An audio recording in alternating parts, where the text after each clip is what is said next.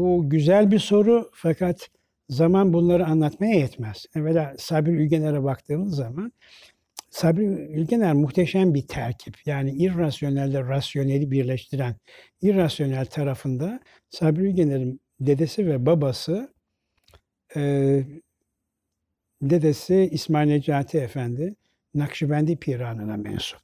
Orada bir dünya var. Babası Cumhuriyet döneminin ilk İstanbul müftüsü. Orada da bir dünya var. Sabir Bey bu dünya hiç yabancı bir insan değil. İrrasyoneli çok iyi kullanıyor. İrrasyonel metafiziktir. Fakat en önemli kusuru dışa boşalmada ölçü, ölçü gevşekliği vardır. Onun için o metafiziğin rasyonelleşmesi gerekir. Rasyonellik meselesine geldiği zaman biz bu insan insan ilişkisinde, insan devlet ilişkisinde ayağımızı rasyonel bir toprağa basmak zaruretindeyiz. Çünkü önce doymamız gerek. Önce doymaları gerek. Sabri Bey Osmanlı'dan alınan o mirastaki aksayan yanımızı çok iyi görüyor. Fakat isimlendiremiyor. Kavramsal bir çerçeveye oturtamıyor.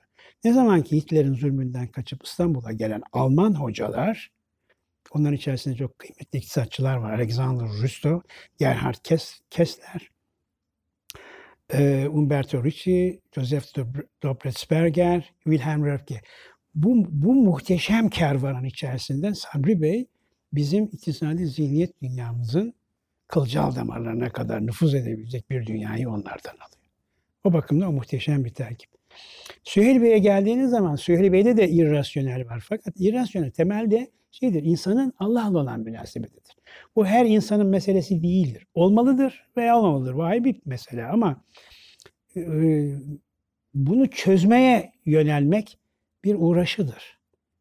Orada da metafiziğin rasyonelleşmesi gerekir. Süheyl Bey'de de aynı şeyler var. Aynı yol. Süheyl Bey'in e, daha bu, bu noktada Sabri Bey'den ileridedir. Yani o, o dogmatiği pratiğe çevirmiştir ama içsel olarak bunu başarmıştır. Onu rasyonel alana taşıdığı zaman bir hekim olduğunu görüyorsunuz. Mesela irrasyonel alanda dönemin mutasavvıflarından e, Abdülaziz Mecid Tolun ismi bir zat.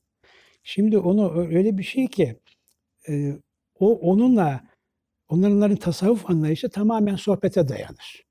Ve sohbeti de bir iki kişiyle yapar. Hatta birebir yaparlar. Rube rubi sohbet. Öyle başına adam toplamak böyle bir şey söz konusu değil. Fakat Süheyl Bey'deki istidadı gördüğü için çok da 20. yüzyıl Türk şiirinin en önemli ismi Mecdi Efendi'dir. Divanı vardır. Bir şiir gönderiyor. Şiir, bir mektupla. Şiir şöyle başlıyor. Çıkar nalini peşinde duran vadiye eğmendir. Şiirin sonunda da Yemendir sanma meclası Süheyl kalbi mecdidir diyor. Bunu bir açıklamaya kalksak çok muhteşem bir şey. Şimdi Süheyl Bey fıtratı itibariyle bu şiirin bu şiiri kendisine yapılan bir iltifattır. Onu karşılıksız bırakmamak arzu ve endişesine kapılıyor. Bunda da haklı. Kendisine şiirle gelinmiş. Teşekkürünü şiirle yapacak ama nasıl yapacak? Şair değil.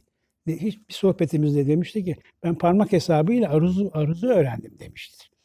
Ve o tarih 1921'de e, bu şiir kendisine giriyor. 3-4 sene sonra buna cevap veriyor Süheyl Bey.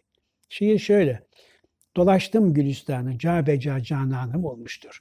O tarhı rubada sevdiğim suzanım olmuştur. Feda ettim dilden dili nasutu. Süheylim kalbi mecdi, serveti samanım olmuştur. Şimdi eklemleşmeyi gördünüz mü burada? Evet. Şimdi bu orada kalmıyor. Kalırsa insanı yakar öldürür. Bunun mutlaka rasyonelle eklemleşmesi lazım. Biz buna metafiziğin rasyonalizasyonu diyoruz. Bu her adama ait bir şey değil. Her adamın başardığı bir şey değil. Sabri Bey de başarmıştır. Bizim ufkumuzda Süheyl Bey de başarmıştır. Peki Süheyl Bey nasıl başarıyor bunu? Süheyl Bey şunu görüyor. Nasıl biraz evvel Sabri Güner bir iktisatçı olarak evvela doymaları gerektir ona ait bir, bir meselesi olduğunu ve bizim zihniyet dünyamızı hatta Keynes'in iktisat e, reçetelerini Türkiye'de ilk entelektüel iklimimize taşıyan kişi Sabri Bey'dir. Süheyl Bey de şunu görüyor. Yaşı itibariyle Sabri Bey'den büyüktür. E, 1898 doğumlu. Öyle bir kuşağın çocuğu ki o nesil yani 1900'ün 2-3 altında ve üstünde olanlar Balkan Harbi'ni gördüler, Birinci Dünya Harbi'ni gördüler, Türk Kurtuluş Savaşı'nı gördüler. Yani 10 yıl kesintisiz bir zaman dilimi içerisinde sıkışan üç harbin çocuğu. Bunlar gençliklerini hakikaten yaşamadılar. Hep söylerim bunların hayatları, o gençliğin hayatı, gençlik yılları heder olmuş bir hayattır. Çekişle örs arasında. Har harp içinde bir gençlik. Dolayısıyla neyi gördü insan hayatında? O hayatın sonunu gördü. İnsan hayatının sonunu gördü. Yaptığı tahsil hekimlikti. Ama Türk tarihine bunu taşıdı. Yani insan insan ilişkisinde bizim tarihimizi harekete geçirerekten bizim bu topraklardaki bekamızı gördü. Bunu ilk gören, tayin ve tespit eden o manasında ve bunun peşinde olan da Süheyl Bey'dir. İyi bir hekim, iyi bir dahiliyeci. Hülasa bunu ne yaptığını söylemek gerekirse sürekli olarak çalıştı ve defterler üretti. 1500'ün üzerinde defteri vardır el yapması olarak. Muhteşemmiş. Bu derinliğine çok büyük bir konudur. Bizim epey de o manada vaktimizi alır. Başlı başına bir sohbet mevzudur.